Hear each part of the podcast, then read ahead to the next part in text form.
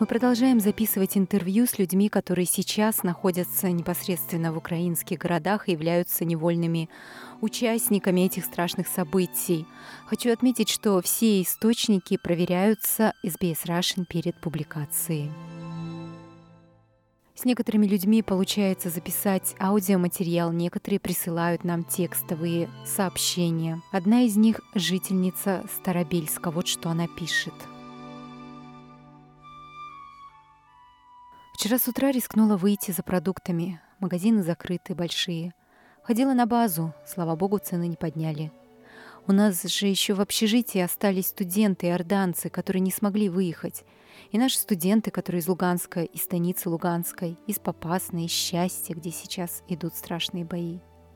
Счастье Россия снесла с лица земли градами. Сотрудники и преподаватели скинулись крупами, макаронами, хлебом и варим есть всем студентам, которые сидят в подвале, преподавателям, местным жителям, которые в подвале еще и с грудными детками, с кошками, с собаками. Подвал у нас в университете. Вот такие последние четыре дня моей жизни. Город опустел, людей мало, машин практически нет. Я даже не расстилаю кровать, ложусь одетой, будильник завожу на каждые полтора часа. Боюсь, что не услышу взрывов. Укрываюсь пуховиком — чтобы быстро одеться и выбежать. Опять напрягает каждый шорох, каждый стук.